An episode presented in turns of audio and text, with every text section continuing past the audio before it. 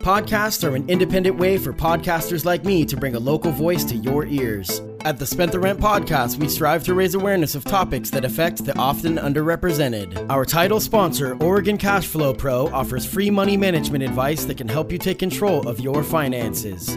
At OregonCashflowPro.com, you will find videos to guide you towards your goal of financial freedom. For more info, there will be a link in the show notes. The following podcast is available on all major streaming sites Spotify, Apple Podcasts, and more. You can now listen to all previous episodes, donate to the podcast, and buy shirts directly from the Spent the Rent podcast at our newly designed official website, strpod.com.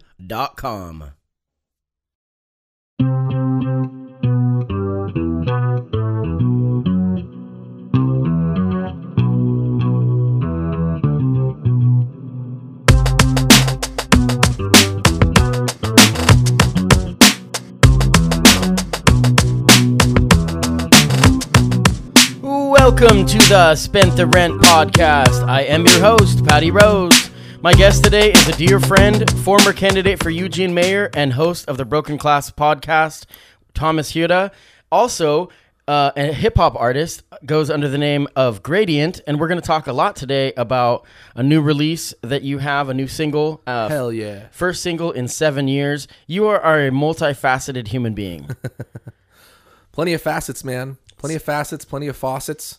You undo the faucet, all the creativity spills out, and you're like trying to put like weird hip hop ideas in a mayoral campaign. People are like, what are you doing? You're trying to put political ideas in a music song, and then people hit you on Twitter like, oh, your politics aren't perfect. Yeah, So- yeah, you told me that. Uh, that you It's like I'm had- not trying to be what other people want my politics to be. You know, I'm, I'm just trying to express things that I think are wrong on many levels of society and make dope hip hop. So Do you want to talk of the specifics of the tweet of the I tweet? mean, sure. So you so this is funny. So I went and picked you up for this, and we're actually I want to say this real quick. This is the first in studio interview that we've had uh, for Spent the Rent podcast since the pandemic. So we're saying 18 feet away from each other. Uh, we're both wearing uh, vinyl bags over our head.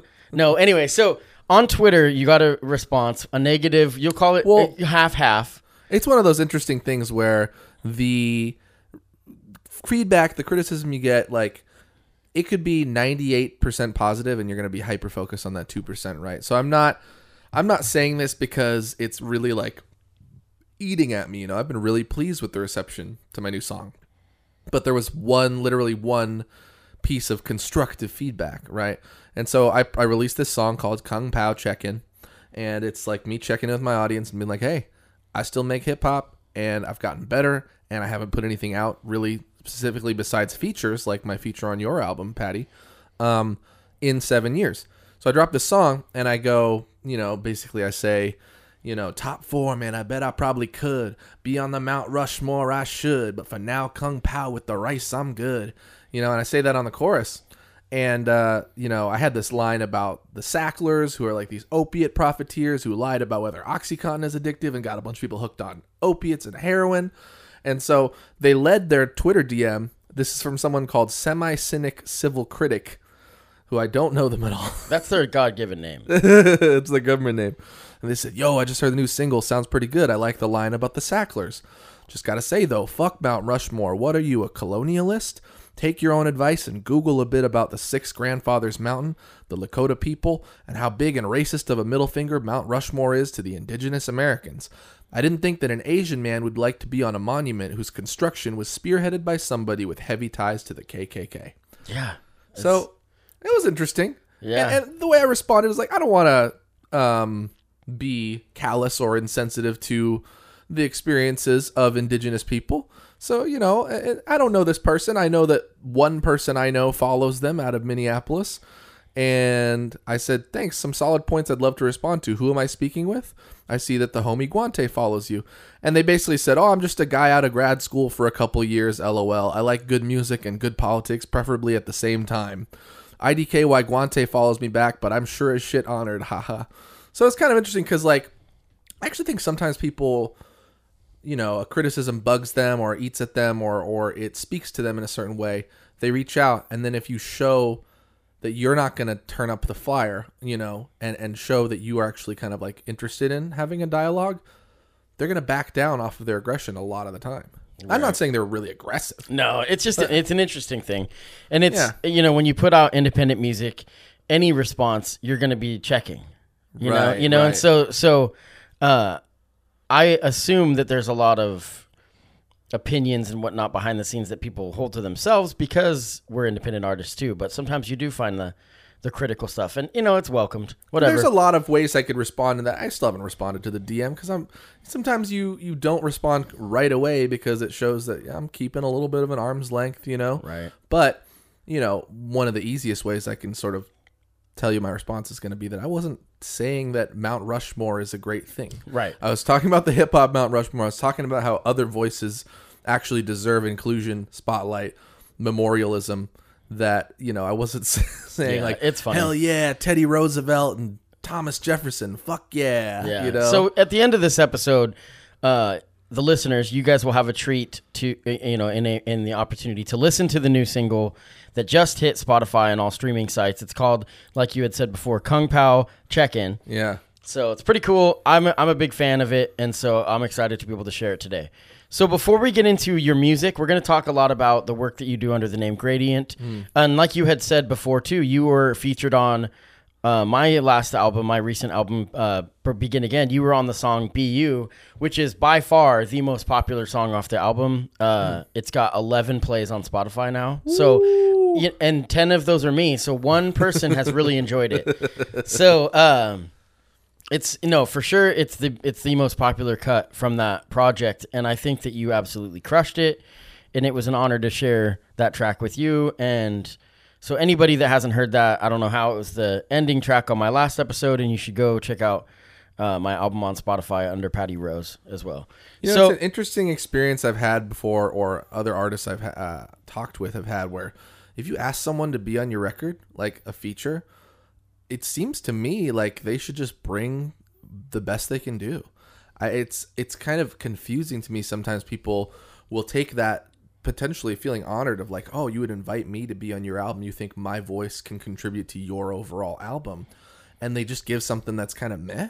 I don't know. Like, I understand people that are really busy and they get reached out to a lot, but I've always felt like if somebody really values my um, potential or my artistry enough to include it on their shit, give them the best you got. I you know? agree. There is a lot of variables. I think sometimes there will be kind of a experimental element because when you're not the one releasing it, so like if you're a feature, you're like, "Oh, I'm gonna try something different." Because I mean, if it doesn't work, I'll just never listen to it again. Right. You know, you know. So there's that, and that creative outlet. Hey, for me personally, I embrace that. I'm like, do you? It would You be know? really funny too if you don't want to be reached out to by somebody, so you just give them like a freestyle bogus kind of thing, Right. and then they hopefully get the message.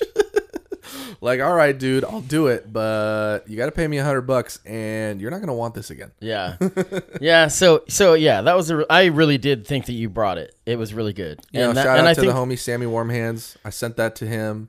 You know, you've had him on the show. He's an incredibly hardworking, prolific artist, book author, you know, producer, punk musician, rapper extraordinaire.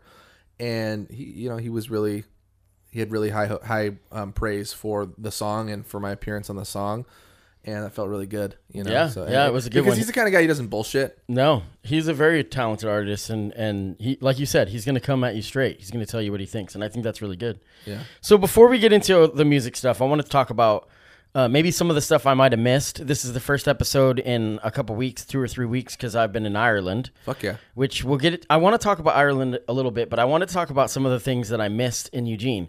Uh, namely, first day back, I started hearing about uh, the you know the traffic jam of 2021. so Of as- as the students came back, we're now at the university. We're back to in-person classes. Apparently, there was a three and a half hour traffic jam, a standstill. So what when that what happened that day? It's a really good question, and this is one of those things where my girlfriend and I we like to go back and forth about cars, and she's like loves cars. She's an enthusiast. I love bicycles, and I think cars can be fun, but I don't really like. I'm not a big proponent of them, you know. And so this is one thing I'm like totally like, oh yeah, put one on the board for bikes, baby. We didn't have. we could just weave in and out and get up on the sidewalk if it's safe to and blah blah. So it was a situation where University of Oregon move-in day happened, and what I am told is that the delays, which the university did apologize for, because to the students, not to the univ- to, not to the city of Eugene or the, the residents. That's an issue I had with it. But go ahead. Ah, yeah. Yeah. Classic townie versus um, school conflict. Yeah, yeah. Um, yeah, people were trying to move their um, students in, so they you had families and like bringing in boxes and you know the typical move-in day stuff. And Franklin Boulevard was way backed up, and 13th was way backed up, maybe all the way to like Willamette.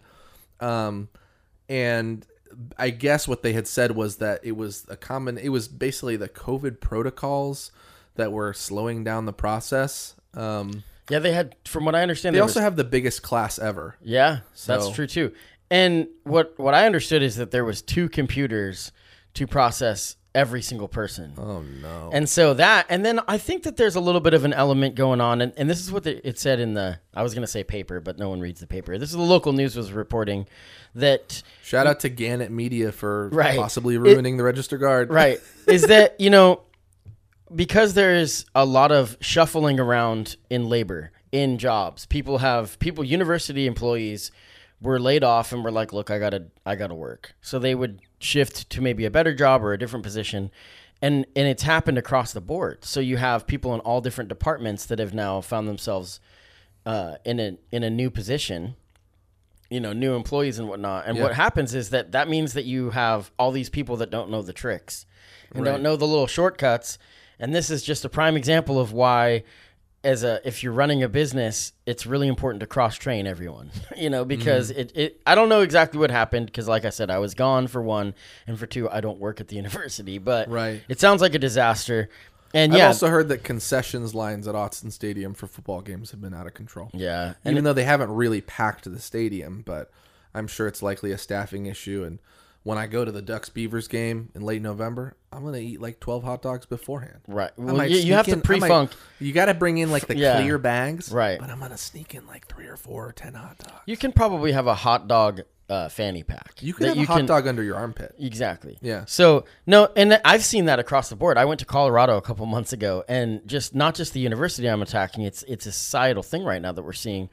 Uh, I was at a IHOP, and we go we we walk into the IHOP. It was late at night. It was like one o'clock in the morning. It's after my friend's wedding that I was down there, and, or whatever. And uh, the woman was like, "Oh yeah, we can get you a table, but it's there's only two people working. It's going to be an hour and a half before before I get. You can sit down, but we're not going to be able to like take your order for an hour." And I'm like, "What? What?" And he's like, "Yeah, no one wants to work anymore." Which I, there's so many. We could be here for days. It's not that no one wants to work. It's that no one. It's the, that the companies don't want to pay an adequate wage, and people are fed up. People are done. Dude, empires collapse when there is too much stratification in wealth between the working classes, the poor, and the and the elite owning classes. And so, you know, I have sympathy for small business owners that say, I am really struggling here to price my my food and my goods appropriately to where we can turn a profit and I pay my employees enough and I can try to grow the business or whatever. Because ultimately they're kind of all fighting for a smaller piece of the pie Yeah. you know and that's if we could pay people a living wage and just basically shift a higher burden of the ta- the the tax base onto people that are exorbitantly wealthy and can never even productively spend the treasures that they have you know? I'm looking at you bezos. Um maybe we would be able to see a different result. I i'm not an economist um but it is it is shitty man. And and a lot of the social fabric and the division today has to do with the fact that everybody kind of feels everybody feels like opportunities for them and like let's say their children are not as prominent as they were for like 10 Previous years ago previous yeah. generations Yeah. there's a lot of valid reason to feel that, but it also kind of manifests in this generalized sense of I'm oppressed. Like I saw this um, statistic again. It was it, or it was on a headline on a Facebook article, you know. Sure. So we'll preface it with that. But it basically said uh, over 80%, might have been 82, might have been 88% of people who identify as Trump supporters feel that white people are oppressed or discriminated against. They worry about discrimination against whites. Um, and that's a really interesting um, phenomenon, right? Because uh, historically, I don't know that there's any precedent you can point to and say, you know, um, for for their whiteness, uh, our our group of people is being discriminated against. I am sitting across from an Irish person though, Yeah. and so you know the construction of whiteness uh, was not friendly to the Irish immigrants at the turn of the century at all. You guys basically weren't looked at as white, um, and I don't know. I maybe I'm extrapolating too much. Um, Well, I think that there's a difference between being discriminated against and being marginalized. okay, You know, because I think that somebody any this has came up recently in conversation with friends in different ways that you know I've heard this theory that you can't discriminate against a white person. Well, you can discriminate against anyone. You know, it's mm-hmm. if you're if you're targeting them because of what they are, not who they are, or whatever shitty ad- actions they make. Right. You know, you can hate someone all you want for their actions. You can't hate them for what they are. But the thing is, I I think that it's you're not for one, you can't be racist against against a white person, and you can't. They're not marginalized. I mean, that's not. There's just no such thing as as as uh, you know white people being marginalized. Now, discrimination is a different thing. If that's if that's what you're talking about, as far as the history of, of Ireland, yeah, it was interesting. I think that has a lot more to do with class. And the, I'm reading a book. I've Yeah. been talking about this for two years because I, I read slow. I'm all for a class conscious, uh, you know, analysis of what's really going on in society. You know, I, I think it I think it could work better hand in hand with uh, an analysis that understands other identities and uh, marginalization that people experience. But um, yeah, it's it's the extent to which we sometimes forget about class in our pursuit of understanding other Well, and I think that the Trump, I don't. I, it's hard for me to speak for them, but the Trump supporters, I would, I would think that the mindset is that their issue is with victimhood, and mm. then they're being hypocrites by trying to play the victim. okay You know, so they're so they're like, you know, you, bootstraps kind of thing. It's like, oh, I'm so tired of these people whining that they've had it so rough, and it's like when all reality, I'm the one that's being targeted. right You know, you know what I mean? And so it's it's a hypocrisy in the in it that it's like, you know, I mean, when you talk about bootstraps, here's another va- massive hypocrisy: is that states with some of this strongest cultural, um, traditional conservative American ideology are often states that receive the most in federal aid. And Yeah, it's a net food- zero. It's a net negative as far as mm-hmm. revenue for sure for mm-hmm. for tax revenue. Mm-hmm. Yeah, federally, Kentucky being one. You know, it's interesting Sure. that Mitch McConnell runs it all, and and I mean, yeah, that's a nightmare. And and you know, I've sometimes have found myself buying into the argument when they talk about uh, blue states having all these issues like uh, houselessness and whatnot, and it's and it's interesting. You're like, why is it?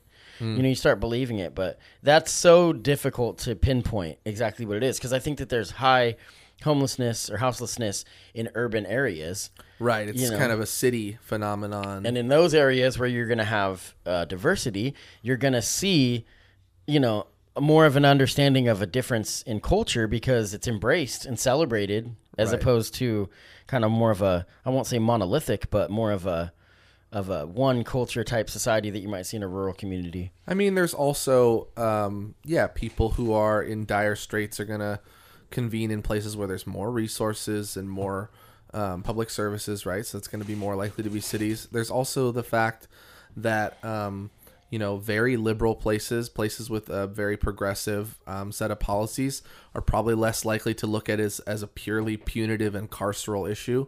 You might have like when I was in Princeton, New Jersey which is you know obviously it's a very blue area but it's it's very much an elite area as well. Um i, I visited there in 2011 uh, on a summer program and i was like oh there's no unhoused people. There's no homeless people and well why is that? Well you could think of a lot of reasons but one of them is because they will come sweep your ass off the street real quick if they see you lying down on the street. And that's more of a modus operandi of places that um, probably is very true in in more red places as well. Well, you know, Eugene Springfield. The 2 differences between the way that that's handled. Absolutely. I mean, Downtown Springfield, Springfield. Yeah, Springfield has panhandling rules. They've got in-town camping rules. Mm-hmm. You can't camp in public parks. You know, and and these are difficult things because there's a lot of reasons that people find themselves homeless, and there's we need to have compassion for people that are Right. really truly struggling. But unfortunately, that's where my that's where I'm willing to have the conversation about who's who's to blame or how to pinpoint what the problem origins not are. to be not to be nitpicky, but I think there is a, a lot of reasons, but more so, there's only a couple of reasons, and there's a lot of like paths and a lot of life circumstances that lead to it. Right. But like, there's really only a couple of reasons, you know, and it's it's just a lack of opportunity or a lack of education, or Yeah. potentially mental health and substance abuse. Yeah. you know, and it's kind of a common experience, like. A lot of people find community in those spaces where they commune together because Right. general society doesn't understand them that like the workforce can be especially hard for people with certain conditions um you know i'm not trying to be nitpicky about what you said but you know as someone who experienced it for about nine months you know I, Yeah. No, was- I mean I'm not I'm not uh, like like I said I'm I have compassion. Like I I truly Absolutely. do. The thing is is that I do see there's people that have abused you know Eugene. I mean there's situations where I've walked to work before from parking and I've walked four blocks or two and a half blocks or whatever it is. They're Eugene blocks, so they're pretty small. yeah And I've passed more feces than I have people rough. You know and and and it's like that's not acceptable. I mean and we're talking about in a on campus in an area that's high high traffic. I understand if it's you're camping you're in the woods there's not an opportunity. It's it, you know again that issue isn't necessarily i'm not mad at the poor person.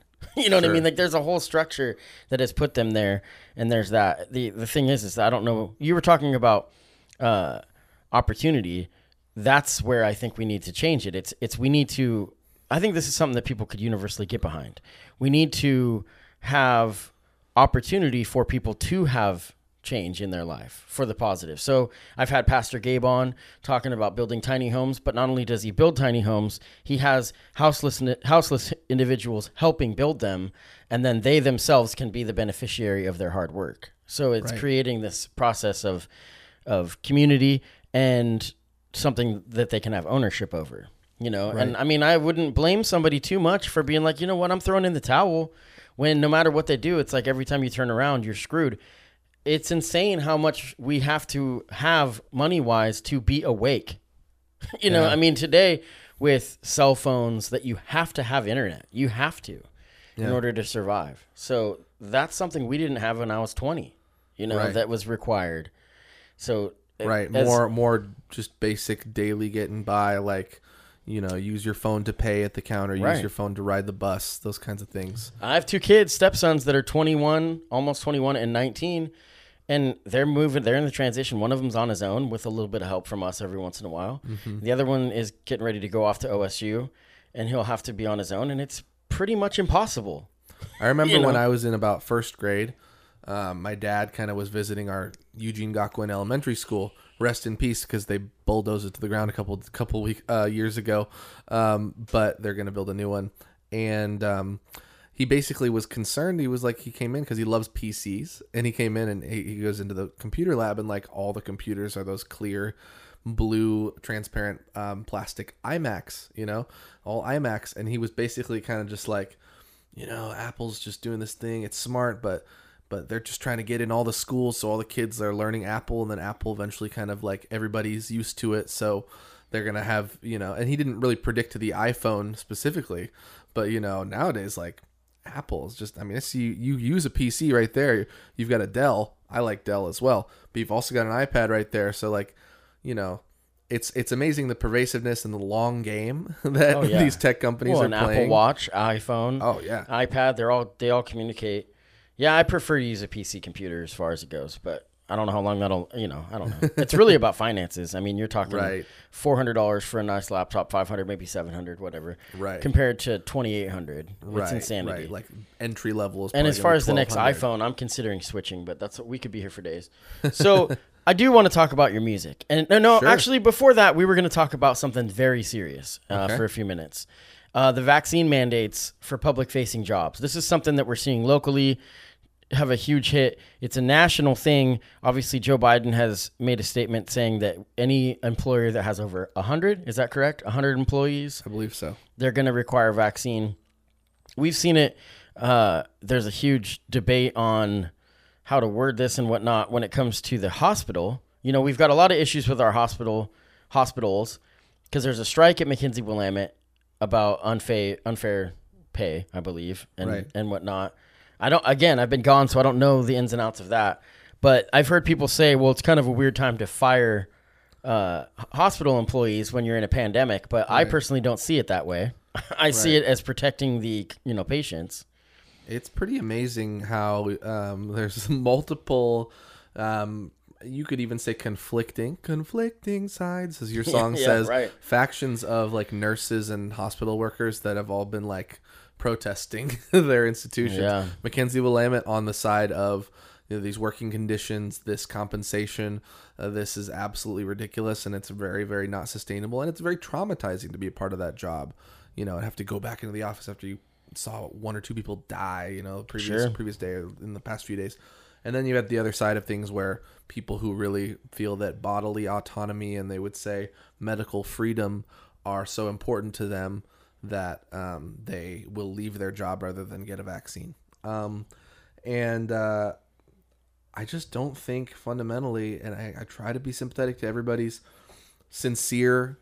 If you're really coming at it from a from a good faith perspective, sincere concern for these issues, I, I it seems kind of obvious to me that you don't necessarily have the right it, to work in any field you want that that that deals with people that are especially vulnerable like hospital workers and be able to make entirely your own. Could- Could you walk in there and not wear gloves? No. or have a Yeah. or have a tuberculosis shot or have you know there, these measles, you know mumps, and I'm not without it's not that I don't have And sympathy let me jump jump out right from the top because in, in case anybody's ears are turning and they're like, okay, I've heard enough of this bullshit.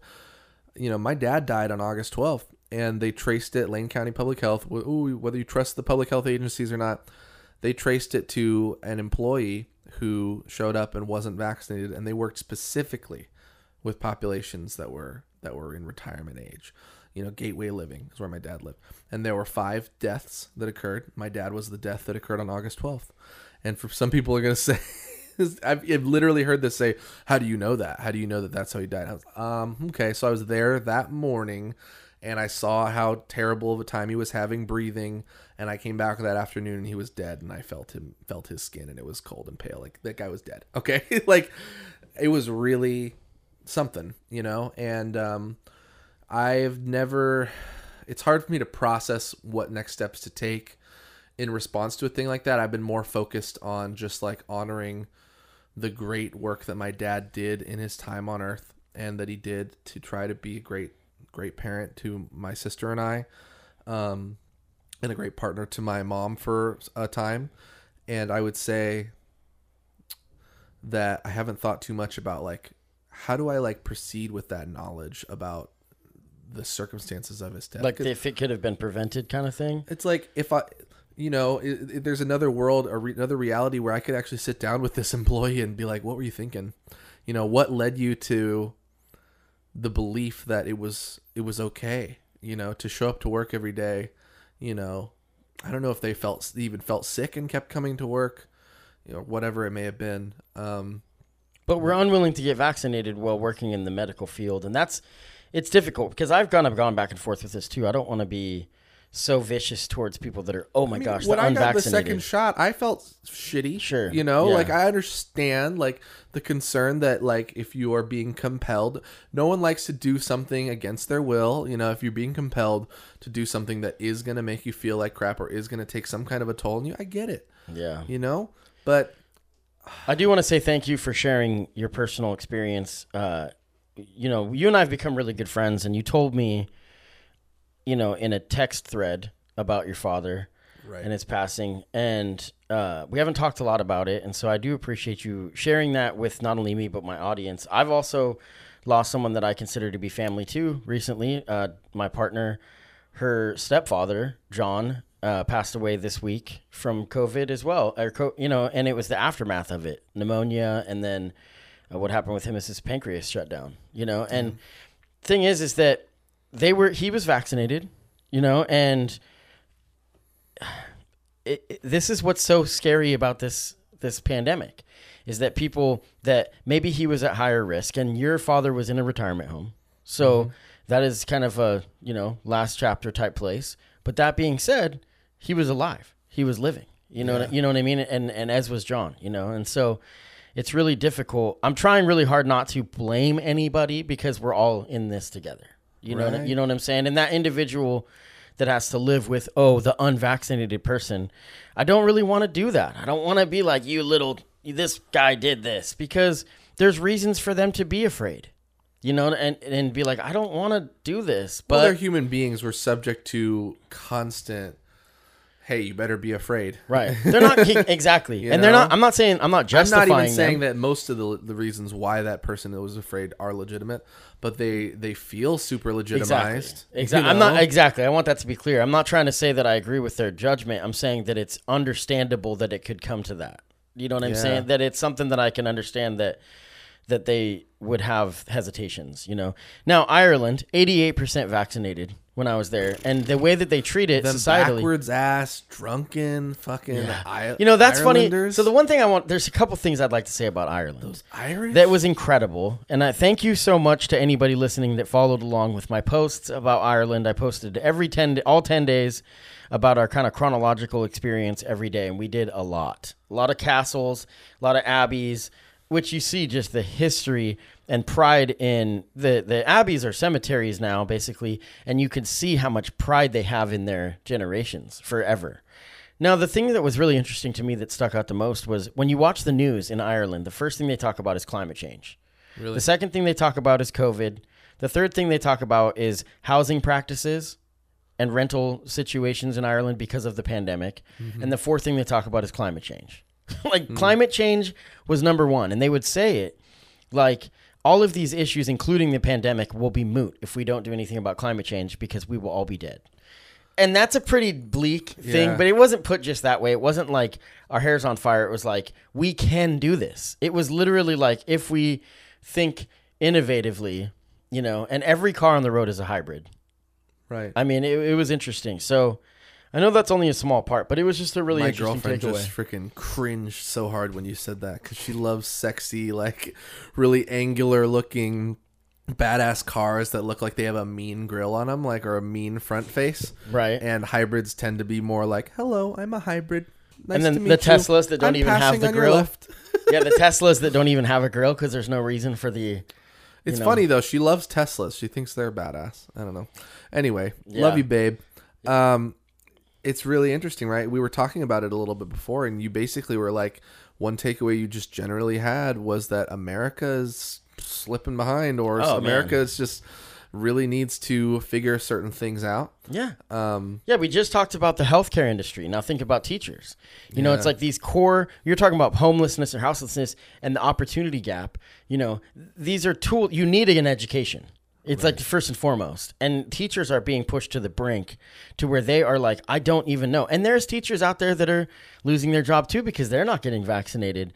And my heart does go out to them because at the same time, it's like we don't want one type of person teaching teaching our kids. That's not good for anybody because we live in a very divided society for one, and we're not a monolithic thinking society. So Right. it's difficult, you know. And I know that in rural communities, I don't know who's going to be teaching those kids, ki- people that don't fit the mold, maybe. It just doesn't need to be this fucking political Exactly. exercise. Like Exactly. when I got the shot, it didn't make me support Biden. more. Exactly. It, My- it didn't my make father- me more angry at Ron DeSantis or No, no, no. anything. My father is didn't affect my extremely conservative, and my father was like, uh, "You better get the the, jab, vaccine." right? Oh yeah, and he made sure to get the mRNA vaccine. You It's know, he wanted the one that would work. the one of the biggest understandings, the sympathies I have for this, uh, you know, this side of the opinion aisle that we're both kind of railing against. One of the biggest sympathies I have is, yeah, big pharma is not my friend. Right. I, I'm very concerned with the amount of profits that they're they're gonna rake in. And Pfizer, you know, there's been some.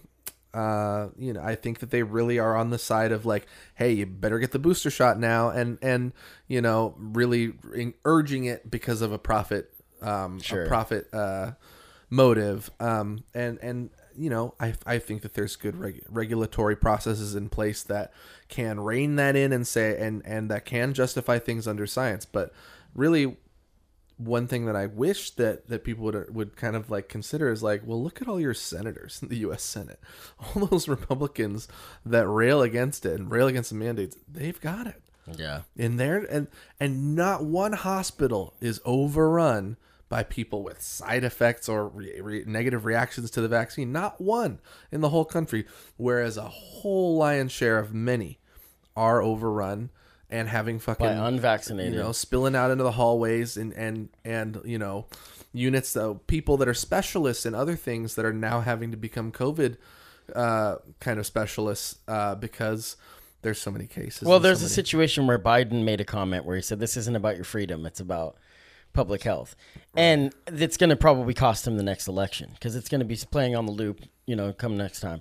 But the Biden's point is, going to cost himself the next sure, election. sure, but so there's many so many different ways. But the point Yeah. is, the point is, is that there is When's your is reconciliation bill going to Yeah, pass, right. bro? But the point But is, very it's it's very true. It's that. very true that you know this. I don't want to use those words. It's not about freedom. It's about functioning society. If we don't get vaccinated to a higher number, we've been in the 50s for months now.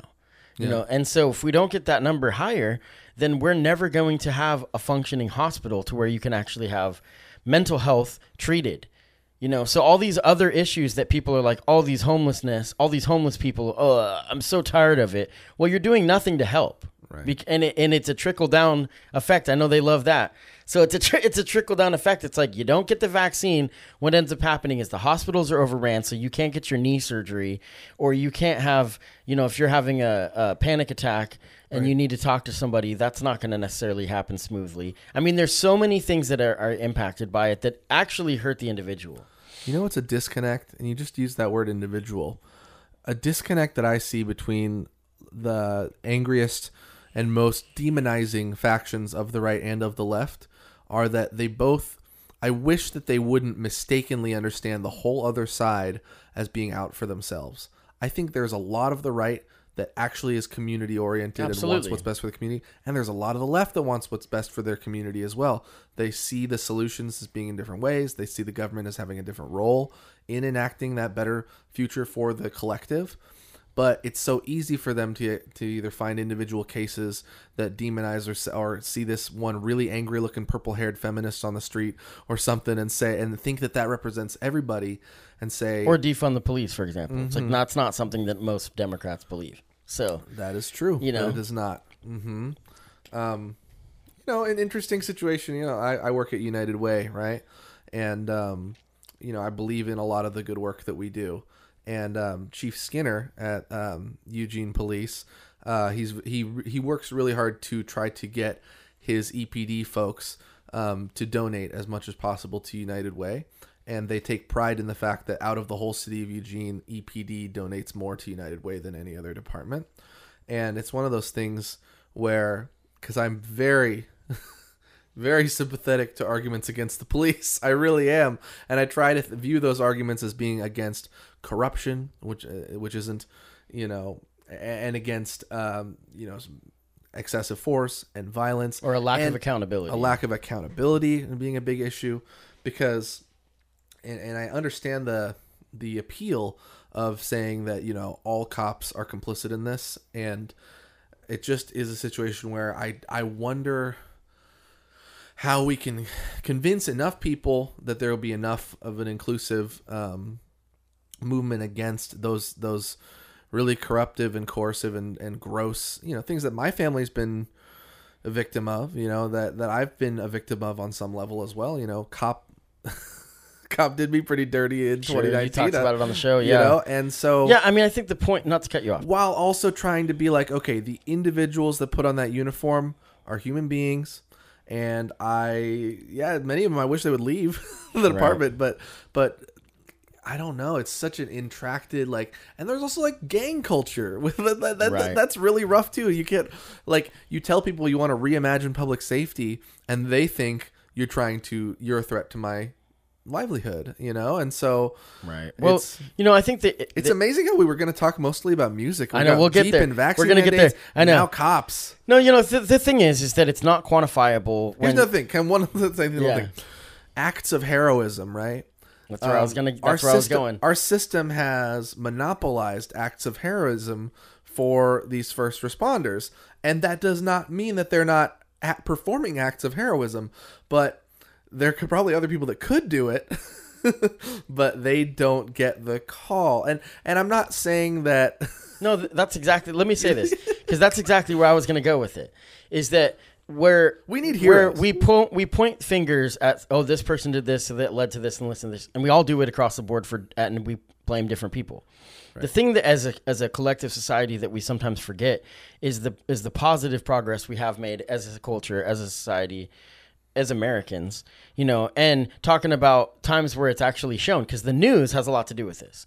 Where the news is showing negative stories because it's just easier to report. When you see tragedy, makes more which, money, too. Which we're sure.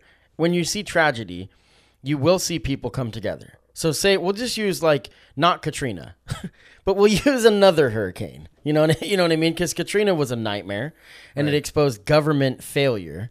You know what I mean? And and those people because of obvious reasons. But we're not getting into that. I've seen situations where people in tragedy will use 9/11. Not what led to it. I'm talking about coming together afterwards. Doesn't matter who you are. We're here to help you, save you, do everything we can. I think with this pandemic, there's been a ton of examples of that, of people making tremendous sacrifices, of people doing everything that they can, vaccinated or not. There's people out there that have made humongous sacrifices. the wildfires too Wildfires, people of you know Exactly. people who were previously a week before viciously you know warring with words and sometimes with more than words on the streets saying you know you're a bunch of proud boys you're a bunch Right. of antifa rioters and then the next week they're out there trying to like like in Thurston, side by And- side trying to deliver relief supplies to people who have had their homes burned down the problem I have with that, with the Proud Boys, and I've said it too on the podcast, and I th- I believe it. Yeah. The problem I have with it is that the, is that their intention is to be like we're not this, you know, It's a PR thing. because I'm sure that the you know the Klan probably gave out chicken sandwiches, you know. So so anyway, let's get to music. Let's talk about this. I love Brought up talking chicken sandwiches man My chicken album- sandwiches. That was the segue. my album is all chicken themed Yeah, the album is called Chicken. maybe Maybe, is. maybe. Okay. Yeah, yeah, that's what I was gonna call it for a really long time, but I think I, I it's gonna be something a little different. I'm not sure if I'm quite ready to give the title yet. Well, the single is called Kung Pao, and in Uh-huh. the video, there's a music video, uh, and I'm gonna link it. Actually, I'll link to your YouTube channel for Okay. for for Gradient. it's the top video on my channel. So yeah. and the and there's a video that was made that's kind of it's animated lyric video, and they use. I noticed that some of the letters were Chick Fil A letters, yes, which is hilarious because Yes. you are non-binary. you So let that's me use my yes. Thank you. You understand a little where I'm coming from. Uh, you know, it's similar to the Mount Rushmore thing where somebody's like, as an Asian man, I'm surprised that you would want to be on the Mount Rushmore. And, you know, I'm not, I don't, I'm not a huge fan of Hamilton, but when you reclaim some shit that's been used, uh, that's been weaponized against your community, it's kind of badass because it's it kind of, it's, an, it's empowering. Sure, Yeah, exactly. absolutely. And I know a lot of gay people and people, you know, are like, I love Chick Fil A. I don't, I don't. it's just too good, you know. And it, and there was this whole thing about making out in the waiting room when you're waiting for your food. Same sex couples making out in Chick Fil A's waiting room, and I think that is amazing because it's not even protest. Like if you're telling someone that you can't, you can't, you know, there's no public displays of affection in our lobby. Be like, Yeah. um, well then I'll just make out in my car. Yeah. You know, you know. No, I, I think it's great, and I think the the song is really cool. grab some ass, you know, of your partner. It's difficult because not making out. Right. Because in hip in hip hop, uh, one thing that that you have done, I'm trying to get away from hip hop a little bit in my music cr- uh, creation. Yeah. Which is great that you brought that kind of bars to to my my album because I still love it. But for me, I'm trying to get away from it. But you really with this song, you really nailed the tradition of hip hop where you're like I'm the best kind of thing. You know, and, And there's a specific reason why. I, I'm kind of interested in making a Kung Pao explained, um, just as a way to continue posting about the project without being too redundant and just being like, "Did you listen to this again? Will you listen to this again?" But just um, there are some lyrical references that I would like to explain, and then overall, the song was made for a contest.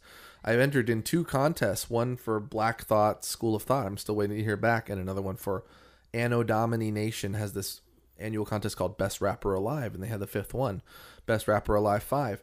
They basically said, you know, for a small price, buy these 12 beats. You can use them commercially if you want, and submit one of them um, to our contest, and we'll pick the top 10, and there's certain prizes. And I was a little bummed out. I didn't. I didn't win. Um, and I heard some of the other. I, luckily, the top 10 that I heard, because it was a lot of people. A lot of people entered from all across the country pretty much everyone in the top 10 I thought did a did a pretty good job. Pretty nasty on the mic. Pretty good pretty good spitters, right? A couple of them I was like I thought I had better bars, but maybe they had a more confident or more masculine aggressive delivery that that was suited towards that contest or whatever it might be, right? And um so that was the the spirit of the song was just that battle in MC energy. Um and you know, even on the song, I said Anno Domini Five, best rapper alive to ever play to also play the guitar. Fuck it, we're doing it live. And then I put put on the Bill O'Reilly at the clip at the end. Just Yeah. we're doing it live. And um, you know, that's the check-in version of the song. I'm just checking in with my fans. I figured after I didn't win the contest, I was like, this is good enough to make it a single. Send it off to someone who can make a lyric video for me. And she nailed it. Risha Muhammad nailed it. Put it out there. I'm just trying to end the drought. I had something good enough. Why keep it on deck? I've got all this shit on deck, ready to roll out. But um, I've been really pleased with the response to it. The album version will be a little different. There's little things I want to tweak, make sound better. There's little syllables I want to punch out a little bit better. I think that's but then a couple lyrics actually. that, that I make different. Yeah, exactly. But that's the album version of Kung Pao.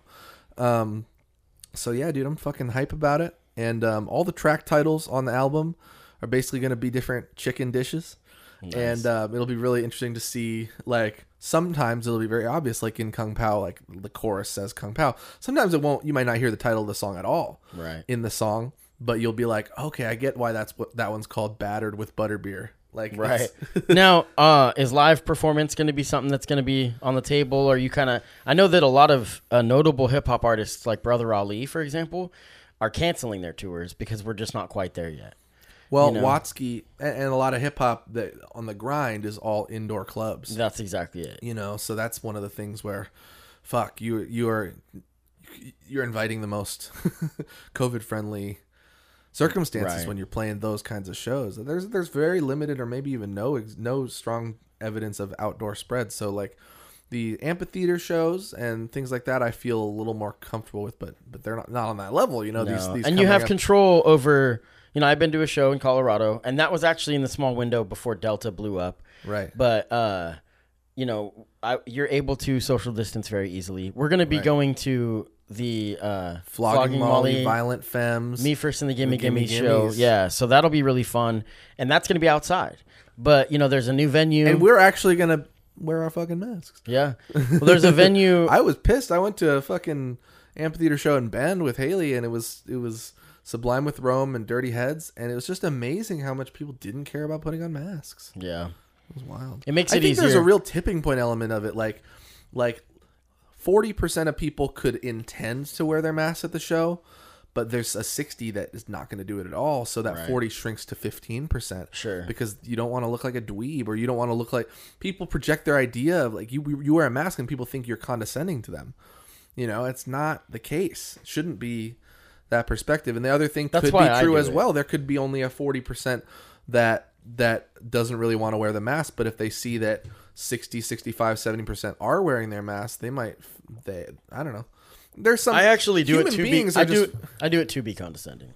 That's why I wear the the mask. Right. No, no, no. I mean, I, it it is what it is. Obviously, like I said, I'm gonna do a meet and greet with Tech N9ne, and I'm told that we're gonna have to be masked, and that's I think that's cool. I think it's a, a relic of our current society and understanding that we're all part of this situation and not trying to just exempt ourselves from it. Well, some hope is that we have some statistics are showing that we might have reached the peak, at least with the Delta variant. Yeah, Delta hit other countries pretty quick, and then it hit really hard, and then subsided. So that what that quickly. means is that if we've turned the corner, what that means is that these next couple months, weeks to months, could be really still very deadly. You know, and I don't want people to think Mm-hmm. Yeah, that by, by me saying this that that means that we're in the clear. No, that means that we're starting to see less hospitalization slowly. Like it was worse, you know, it got worse and then it's starting to get better again. Well, you asked me about whether live performance is going to be part of the release of my album. I, I I'm intending to release the album in late November. I don't have anything like on the books as far as a show, a release party or anything. Um, I'll do some kind of event probably at launch, like a like a like a live stream or something. Um, but it is something I'm really passionate about. Right, part of why I feel um, like after so much time since what March 2020, like of like shows being gone, um, I've been ready to try to support again is because it's not a given that these venues and these artists are going to be able to survive. You know, Yeah, there's been sure. a massive transfer of wealth to the people that are already the most wealthy and the corporate owners of society. That Like Billie Eilish, she seems to be doing okay. Billie Eilish, yeah. No, I don't know. I'm just messing around. oh but my gosh, what an interesting person. she's blown up during the time. Is what I'm saying. Like It's she's true. gotten huge during this, and true. she's. It, I, and She I'm not knocking her at all. I'm just-. I'm just- yeah, right. no, she's really talented. Um, anyway, um, but so I I was telling you about physical media and thinking about what I want to do with my album, and you know, in some ways, I'm. I'm, I'm really interested because when I put this album out, I want it to be something I can move past quickly and say, it wasn't perfect, but I put it out. I loved how much growth it represented. I loved that I engineered and mixed and mastered it myself, you know, which Yeah. I, I didn't do on my previous album. I had Sam take care of that and he did a good job. But I've grown my, my voice is better. My my lyricism, my, my singing, all of it is better nowadays than it was seven years ago. So I'm really excited to put it out, but I also want to be like, this is just the beginning, y'all. Like I'm gonna be trying to release some shit every year. And um so I'm really excited about it. And I was kind of thinking at first I wasn't gonna put it on CD, but I don't know. Like it's it's so much better than anything I've ever done, and I've got I everything else. Well, my Born for this mixtape I didn't put on any kind of a CD, but but uh, I I put previous things on a CD, and um, also bulk discounts are so huge when it comes to printing physical media. Yeah. So it's like yeah, a run of two hundred would be cool, but like if you pay if you increase the like you pay like 2.5 times more and you get a thousand you know what i mean? Like so uh or two times you know so um and really good packaging. So Yeah, i'm really excited. I went to atomic disc online. I went to them for ambition in 2014 and i i just part of it is a quality control effort on my part, but I'm like, fuck it. I paid for it. I paid for my 1,000 discs, and they're replicated, which is a little bit doper than duplicated. And they've got six panel uh, digipak light, and it's gonna be a badass package. Nice. And I'm really excited for it. And I'm I'm designing it, graphic designing it, um, which is really fun. And um, it's gonna be really exciting. And and honestly, I think like I could have done 500 for about. It was this thing where like I could have done 500 for 700 bucks, or I could have done a thousand for 860. Right. So 160 more, and you get twice the amount Yeah, of product. That's, that's yeah. It's and really that's a good number. I mean, a thousand CDs is gonna allow me to do a lot of cool stuff. Like I can go to like venues and like try to slang them for really cheap outside the venues. I can possibly send little promo packages to like record labels like of all sizes. So I really really look forward to just trying to it's it's part of establishing yourself as credible, you know. Have this good packaging, have a product that is worth listening to. Um and I know we're trying to wrap up and I know we might have had a recording issue there for just a Yeah, second. I, I just had some issues on the technicals, but yeah. So thank you so much for doing this, Thomas Yuta, aka Gradient. Uh, I really encourage anybody listening to go check out your socials. Uh, they'll be linked in the show notes and the YouTube channel. The music video is awesome, and so yeah, we're gonna get out of here. Uh, thank you so much. Thank you so much for letting me uh, put more shit in your audience's ear holes. I love it. Right, and thank you all for for tuning in after my little three week hiatus. I had a great time in Ireland, and thank you all for checking out all the the you know the posts and the pictures and whatnot. We had a great time. So this is Thomas Huda, aka Gradient, with the song Kung Pao Check In. Grab the fucking mic, firmly grasping it tight. Kill the other silly spitters every track that I write. I hit you where it hurts like a catheter might. Woo! You couldn't even imagine my life. You slow it like you're smoking on some hash in a pipe. I'm bumping early Weezer, leaning back on a flight. Blue and green like the planet we could crash in a night. Me and the flight attendants leave without a scratch or a slight blemish. I'm vintage, I've been the shit, I'm by the villains at 27. I'm pushing to be a hero to millions. So when I'm coming for the votes, I'm Dennis Kucinich and I'll be sunning all these folks. Tell them finish your spinach, I'm in it to win it. Took a break to finish some business. I got a scholarship to get a doctorate in a minute. That's no cap, only cap and gown shit when I get it. Now I'ma end a verse without even rhyming. Tell Hollywood I'm Kung Pao good. Top form and I bet I probably could be on the Mount Rushmore. I should, but for now, Kung Pao with my rice, I'm good. Tell Hollywood I'm Kung Pao good. Top form, and I bet I probably could be on the Mount Rushmore. I should, but for now, Kung Pao movie nights, I'm good. I done heard so many people tell me I could blow up. I gotta wonder whether I'm a human being or a can of C4 up at the kerosene store. I'll never carry tiki torches when a candle seems more appropriate. The people taking note of how dope he is. Rhyme schemes copious, Visine Loki. If I'm high grass type to stay fly, I'm a tropius. Sicker than the Sacklers when they lied about the opiates. Unapologetically, the kind you gotta look up. Google in your pocket, but your knowledge base shook up. Cause all the hate took up the bandwidth, man. When you did your research, you ain't open one book up. So I bet that you never saw anything like this. Multi-talented, I'm bringing the raw along with the righteous. Anno Domini 5, best rapper alive to also play the guitar. Fuck it, we're doing it live. To Hollywood, I'm Kung Pao good. Top form, and I bet I probably could. Be on the Mount Rushmore, I should. But for now, Kung Pao with my rice, I'm good. Tell Hollywood, I'm Kung Pao good. Top form, and I bet I probably could be on the Mount Rushmore. I should, but for now, Pao movie good.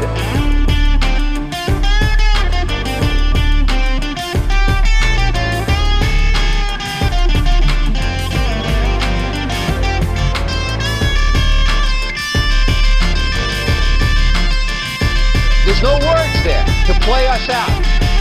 What does that mean? To play us out. We'll do it live. Fuck it. Do it live. I can, I'll write it and we'll do it live. Fucking thing sucks.